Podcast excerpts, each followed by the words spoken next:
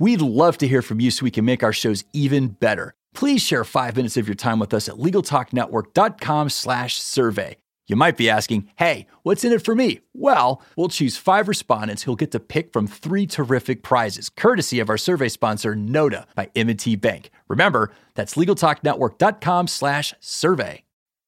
Before we begin today's show, we'd like to say thank you to our sponsor, Smokeball. Welcome to the ABA Journal Legal Rebels podcast, where we talk to men and women who are remaking the legal profession, changing the way the law is practiced, and setting standards that will guide us into the future. The next time you go to a website, click on customer service and enter into a live chat room with an assistant tasked with answering your questions and helping you with your issues, chances are you're not actually talking to a human. Programmed to communicate as if it were a living, breathing person, AI chatbots function by asking you a series of questions and providing you with your available options. They've become commonplace in the corporate world, allowing companies to provide 24 7 service without relying on asking people to work graveyard shifts or utilizing overseas call centers. Lawyers, law firms, and courts have even gotten into the act, using chatbots to do everything from answering legal questions, helping lawyers with client intake, resolving disputes between litigants, and even helping pro se parties represent themselves in court. As a result, chatbots have emerged as a tool with the enormous potential to help bridge the access to justice gap. But could they also have an enormous potential for harm? In June, a software engineer at Google made headlines when he claimed his AI chatbot had become sentient. Cue immediate mass panic as people speculated whether this was the start of the coming robot uprising foreseen in movies like the Terminator series or 2001 A Space Odyssey. Would we soon have no choice but to welcome our new robot overlords? Google pushed back and fired the engineer, saying his claims were wholly unfounded. But that's what you'd expect from a company that may or may not have stumbled into creating the real life version of Skynet, right? My name is Victor Lee, and I'm an assistant managing editor with the ABA Journal. And joining me on today's episode of the ABA Journal Legal Rebels podcast is Tom Martin, founder and CEO of LawDroid. Martin, a 2022 ABA Journal and Center for Innovation Legal, Legal Rebel, helps lawyers and courts design their own chatbots. He is here today to dispel some myths about chatbots and explain what they can and can't do, as well as where the field of chatbots might be heading, especially in the legal field. Welcome to the show, Tom. Hey, Victor. Happy to be here. Thanks. So, tell me a little bit about yourself and your background. How did you get into uh, practicing law, and especially, you know, when it came to like designing chatbots and, and, and, and combining tech with law? How did how did it all happen for you? Yeah. So the way I got into it is really from for from a love of uh, working with technology from a young age, I just loved working with computers, hacking, programming, and ended up going to law school. You know, uh, went to Yale undergrad, UCLA, UCLA Law, and uh, ended up practicing. But throughout my practice, I always incorporated a use of technology. And in about 2016, the uh, chatbot revolution hit, and um, I was really interested in it. I thought it was a complete game changer uh, because it allowed the automation of conversation. And that was something that really hadn't been done before in a far reaching way. So I knew some change was afoot and I wanted to get, it, get ahead of it. How did you come up with the idea for LawDroid specifically? Yeah, so in about 2016, uh, Joshua Browder had come out with his Do Not Pay bot, and uh, it helped people to get out of parking tickets in London. And so when I saw that story, I was completely inspired by the power of, of chatbots, and I launched my own experiment. And my experiment had a you know legal application, which was to help people incorporate a business in California seamlessly. So they would just jump on, answer a few questions, and it would actually fill out all the documents they needed in California to create a corporation. And LawDroid's come a long way since that initial experiment. Uh, we've created a lot of bespoke projects for legal aid organizations as well as law firms. And about a year and a half ago, we created a no code automation platform so that instead of having to create it custom every single time, with this automation platform, it doesn't require any code. It's a visual drag and drop system that's as easy to use as WordPress, for example. You can create your own uh, conversational automations. So, LawDroid now is a no code automation platform that empowers not only lawyers, but knowledge industries to scale and automate their services professionally. Pretty pr- pretty proud of the progress we've made in establishing LawDroid as a real business and beyond an experiment. I think chatbots are here to stay. Gotcha. And so currently, um, how do you how do you go about designing a chatbot for a lawyer or a judge or a court system or whatever? I mean, so if I'm, you know, specifically if, like if I'm a lawyer starting my own firm, I guess first my first question would be, do I even need a chatbot? I mean, what started out as complete experiment has really evolved over time. Like in 2016, chatbots were weren't a known quantity. People were kind of scratching their heads, wondering, "What is this? Why would I need this?" a lot of lawyers still have that question in their mind about why I would need a chatbot. But the thing is, is when you step back from it for a second, do lawyers need assistance? Of course they do. They hire assistants, they get paralegals to help them. They pay a lot of money for that. And especially in the current climate, it's really helpful to be able to save, to be more efficient, and to do more with less.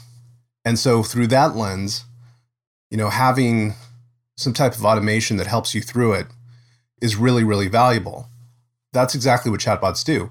In fact, I think the term chatbot is outdated now, really. It's it's about having, you know, a virtual type of automated assistant.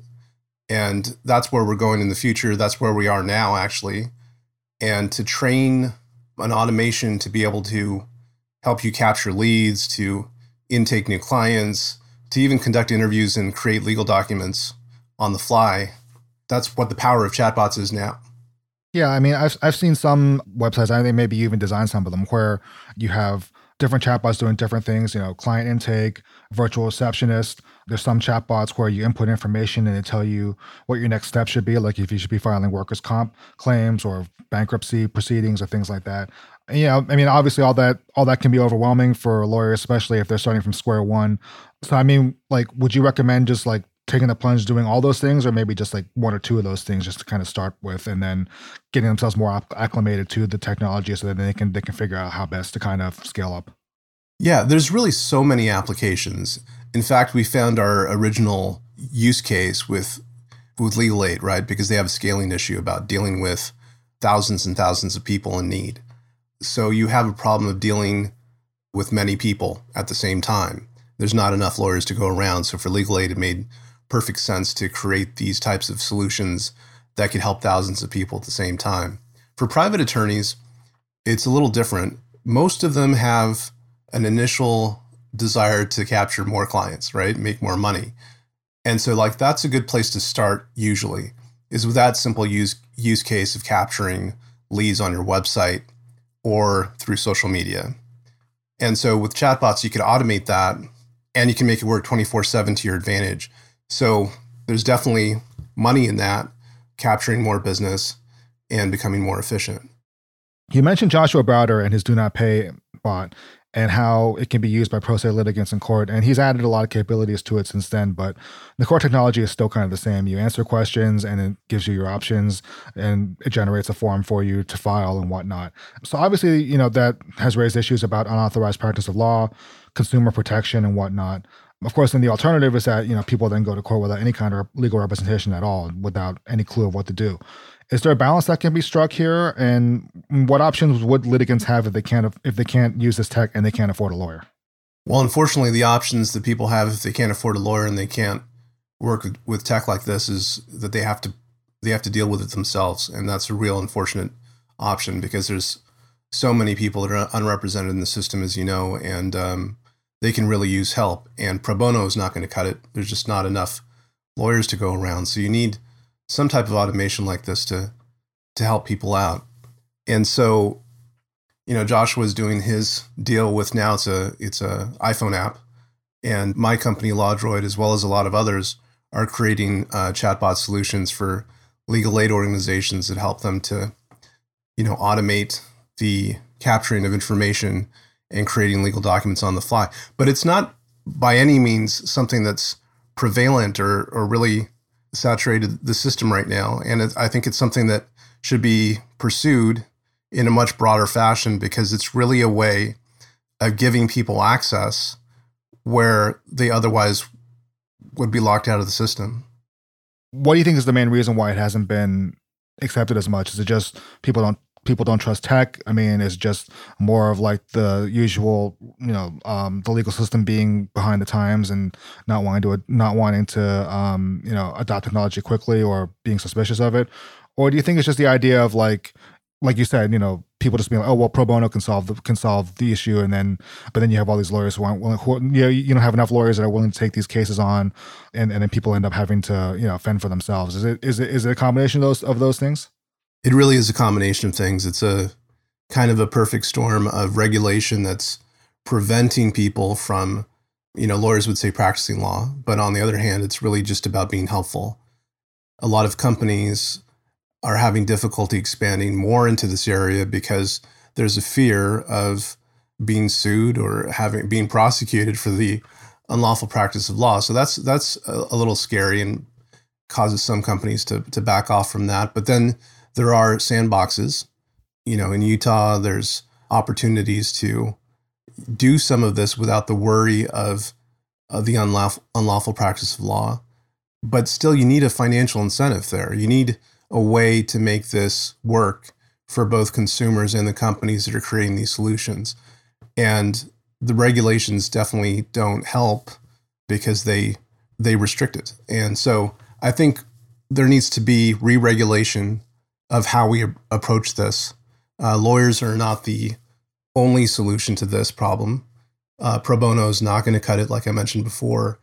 And to expand it to legal professionals that are not lawyers is is is necessary, including automation, where you could essentially download the expertise from lawyers and then automate it and make it available to the public at large is extremely necessary, you know, especially in a society like ours where the promise is to to everyone for everyone to have access to justice and we need to make that a reality and this is the way to do it. All right, we're going to take a quick break for a word from our sponsor.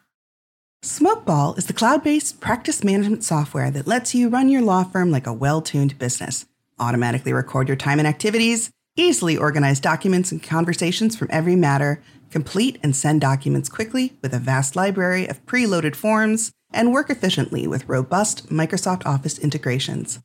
Smokeball puts the power of anytime, anywhere at your fingertips. Schedule your free demo today at smokeball.com. And we're back. So let's talk about chatbots in general. Obviously, the Google example that I mentioned in the intro got headlines because the media, myself included, love a great story about sentient robots. So let's get this out of the way. Is it possible that this engineer was right and that his chatbot had become sentient, or have they become so good at mimicking human behavior that it just seems like they've become self aware? You know, I, I, think it's really the latter. It's about mimicking. But I, I love the way that you you teed up this, uh, you know, the conversation about about sentience it definitely captured my attention, as I'm sure everyone else, you know, when you're checking out the news and everything seems to be shocking uh, nowadays. But from having worked with these systems and looking at, you know, BERT that came out in 2018, which is it's a natural language uh, system, and GPT-3 that we all heard about a couple years ago, that blew everyone away, and then LaMDA, which is that that's that's the system that Blake Lemoine, I think is his last name. How you yeah, pronounce it? Yeah. Um, yeah. He's the engineer who was working with uh, LaMDA that Google came out with in 2021. And so these different language models have just gotten progressively better and better and better. Now, GPT-3 that came out in 2020, that was more of general application. LaMDA was actually specifically developed for dialogue applications. So it shouldn't be a surprise that if it was specifically fine tuned for dialogue applications, that it would have a massive ability to speak and hold a conversation in a natural way. So, you know, I'm not going to second guess his belief because that's his belief. If he honestly believed that, he works much closer with the technology that it probably did come across that way to him. Um, I know that when I've when I've even asked questions of GPT three, some of the question, some of the ways the questions have been, been answered are surprising to me. Uh, I've asked philosophical questions, having been a philosophy major undergrad.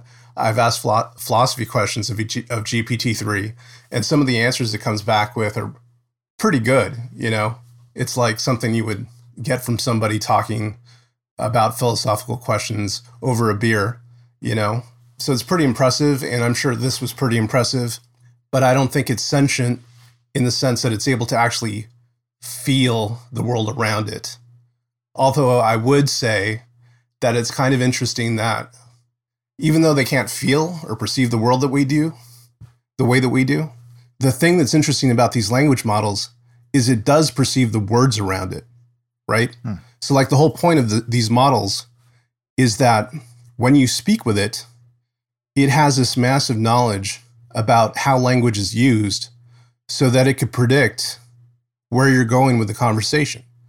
That's the whole thesis behind this is that it could take an in, as an input what you're saying and kind of understand in a sense where you're going with the conversation and how to respond to you. So it's not our definition of sentient, but it is aware of the words around it and the context, which on its own is very impressive. Because I, I, think the example that um that that stunned me was um I think it was a few months ago around around the same time, but it was a different company.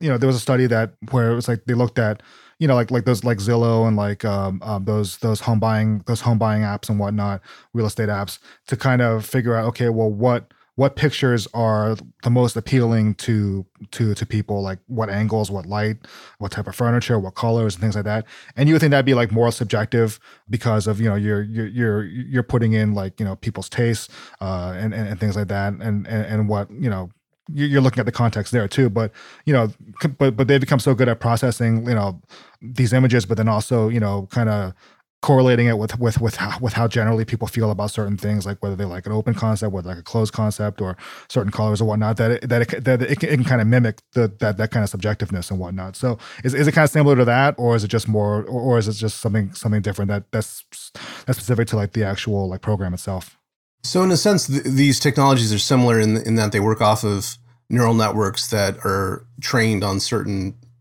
data inputs, right? And they're they're trained to to mimic that.